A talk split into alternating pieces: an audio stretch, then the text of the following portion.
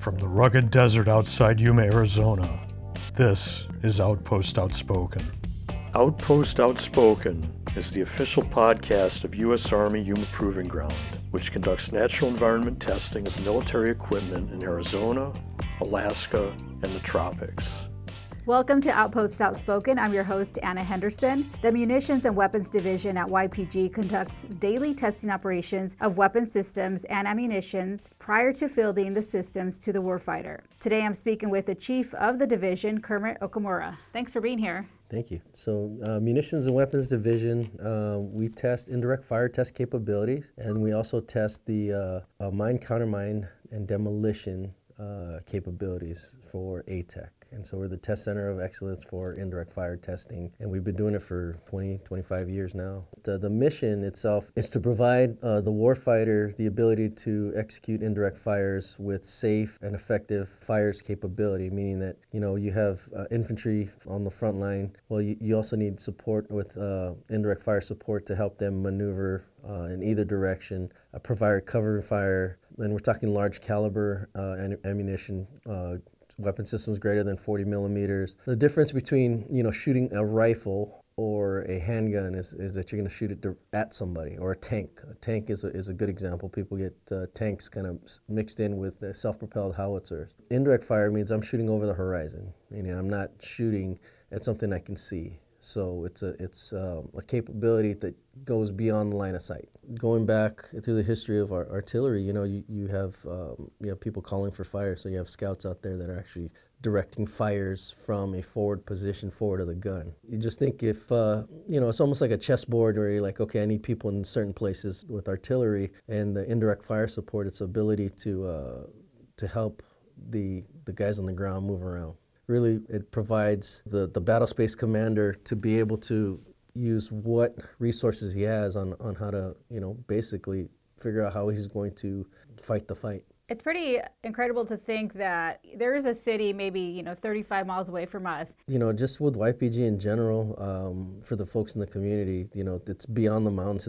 It's north of town. You know, if you go to the parades, yeah, you'll see the you'll see the Humvees or the M-ATV or, or whatever on display but then when you get down and you talk at, you know, could be the air show, could be all these other things, people really don't understand what's uh, what YPG provides, not just to the local economy, but also to just in general. We've tested the Marine Corps equipment, we test primarily Army stuff uh, in this capability area, but in general, people don't really know what kind of activities go on out here. And then even when you're driving down Highway 95, it looks like a desert. There's no clue of what is happening back there, but it's really amazing because everything that you're testing is will one day be in the hands of the warfighter, and the whole point is to make sure that it is safe for them. You have members on your team that some are engineers, some are prior military, mm-hmm. and they are all being able to test this equipment that maybe they didn't even fire when they were in the military, but they're doing it here. Yeah, I mean, in layman's terms, like just the this, you know, whenever we have uh, folks that come in an interview and like say, well, what is, what do you do here? So I often tell p- people that we're kind of like the car and driver and, ro- and, and road and track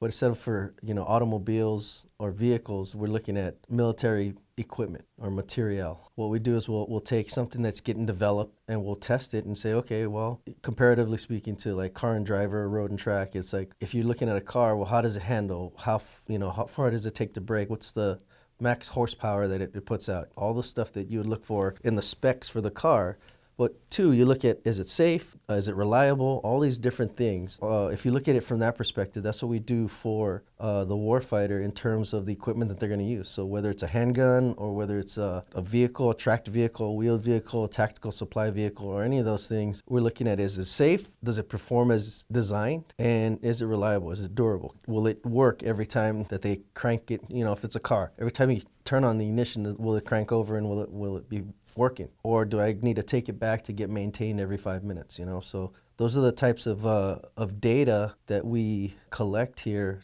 We work with the customers to basically flesh out the requirements and what, what can we test here.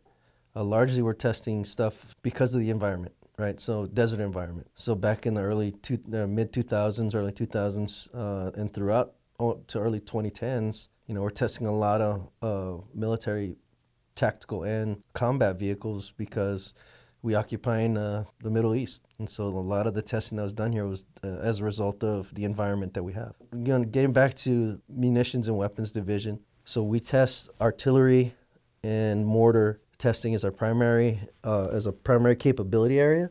But we also do mines, countermines, and demolition. So whether it's ground penetrating radar, uh, metal detectors, or other things that uh, for sweeping for minefields, we have several uh, facilities here that that are made to help stress the systems out to, to test them to see can it detect things in the ground, and if so, how accurate.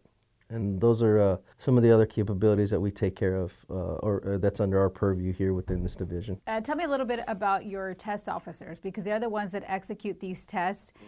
What is a typical day in a life of a test officer, if there is a typical day? Going back to like the the briefing I give whenever we're looking at potential new hires, it's like, well, what's the typical day look like? I'm gonna tell you, it's 50-50 in the field and 50% in the office that could vary. It could be day to day. I'm in the office in the morning and I'm in the field in the afternoon, or it could be I'm in the office for four weeks and then I'm out in the field for eight. You know, that's not 50-50, but it's it's that's that shows a spectrum of like um, of time that you you can spend in the office. Now, what do the test officers do? They uh, they primarily are working with each test customer on scoping the test estimating for the cost, arranging schedules, trying to find out when assets are available, et cetera. And then they'll take those requirements from the customer and they'll come here and look at what, what are we able to provide and then get that schedule on the range so that we can collect the data that they need to make informed decisions. Our, uh, our test officers take very good care of facilitating all these parts and pieces coming together to make sure that the test is executed safely uh, securely, and then also it gets the data that the customers need. You started your career at YPG as a test officer. Now look at you. You are the chief of the Munitions and Weapons Division. I had the intention to come in here for one year. What's in Yuma? I'm coming out here and, and I'm going to get one year of experience and I'm going to find me a job in Phoenix, LA, San Diego, wherever. You know, once I got here and saw the and, and actually took the role on of a test officer, I found that uh, I got you know it, it was a fulfilling job and role for one, right out the get go. And then the other thing is, I had a lot of responsibility, even at 23, 24 years old, that I don't think I would have got had I been in private industry. You know, I had friends that went to Chevron, Shell, Intel, et cetera, graduating from, uh, from college with an engineering degree. Uh, whereas here, you know, we weren't designing stuff. We were on the tail end of like, hey, not necessarily saying we're trying to break stuff, but if it broke, it's because we tested it to its limits. And uh, when I got here in 2004, I was working uh, on Bradley fighting vehicles, and so I've, I've, you know, it's something so cool. I get to shoot these. Uh, look like a tank. I thought it was a tank when I started, but it was pointed out very, uh, very quickly that that's not a tank. You know, it's it's a it's a fighting. It's an infantry fighting vehicle, and it's got a you know 25 millimeter cannon on, not a 120 millimeter tank round.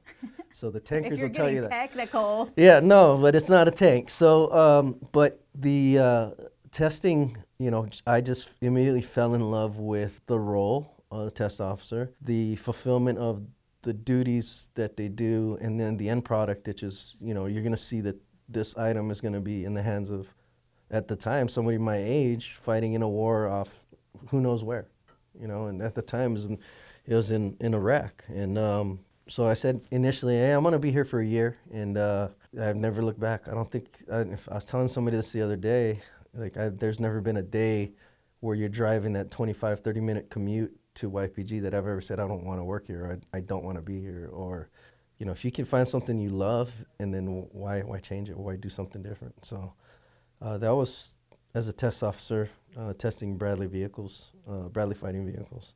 I guess I was doing something right. I got moved up to a team leader a few years later.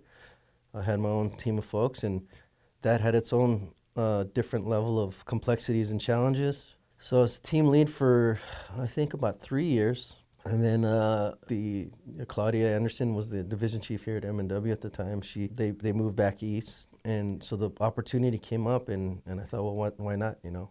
And so I came here to uh, M&W in December of 2012, and so almost 10 years now. So more than half my career has been working on uh, with Combat Automotive Systems Division, and the other half has been here as the the division chief, and it's been fulfilling. Kermit, thank you for your time. It's always a pleasure.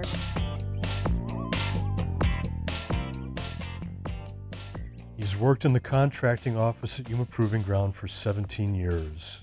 And all along, Erik Reta has continued his lifelong fascination with painting. His artwork is hung in the halls of Congress, and murals he painted while in high school still stand. Hey, Erik, it's good to see you today. Hey, how's it going? Good, good. Now, let me ask you from what I understand, you were first inspired to paint when you were young by watching Bob Ross. Yes, I used to enjoy watching him on TV. Back then, it was a tube TV. and um, ever since then, I would paint in uh, different different things, different uh, scenes and whatnot.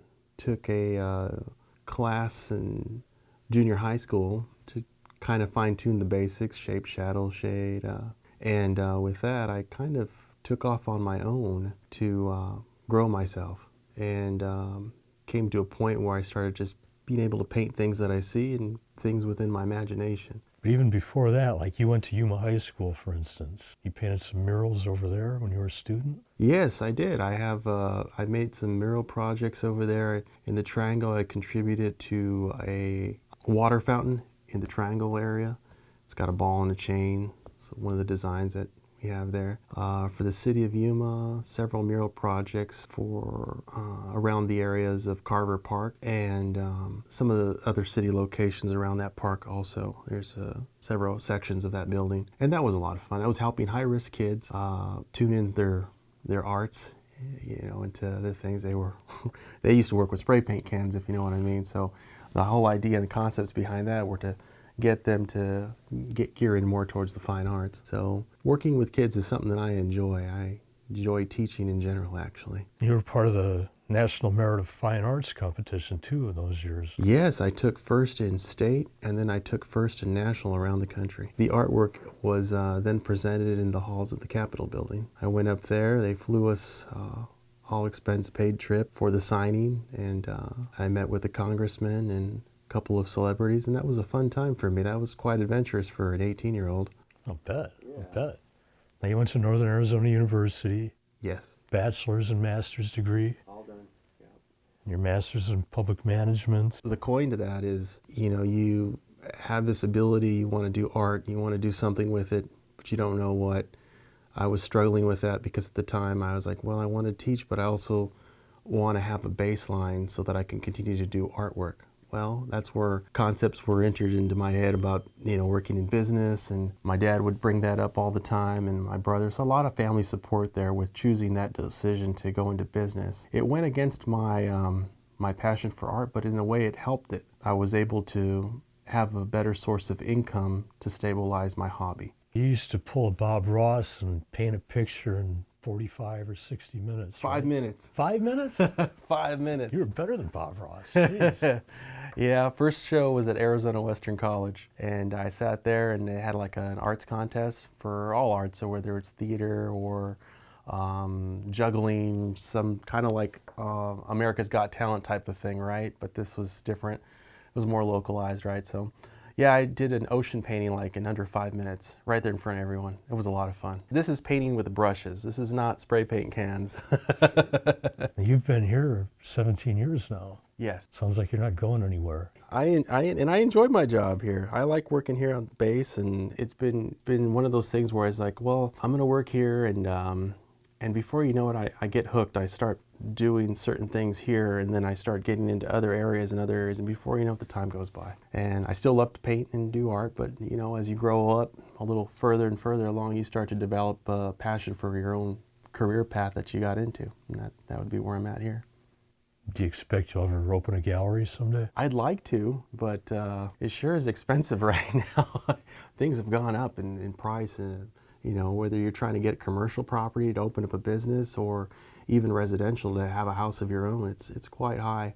I'm glad I was able to get a house um, back in the early 2000s when I first got a job working out here because that's been quite the staple for me. So, but yeah, someday soon I, I plan to move on and maybe um, open up a gallery sometime here, maybe in Yuma. That's good stuff, Erik. Thanks for visiting with us today. Thanks for having me. This has been Outpost Outspoken. Thank you again for listening. We'll see you next time from the Army's busiest test center.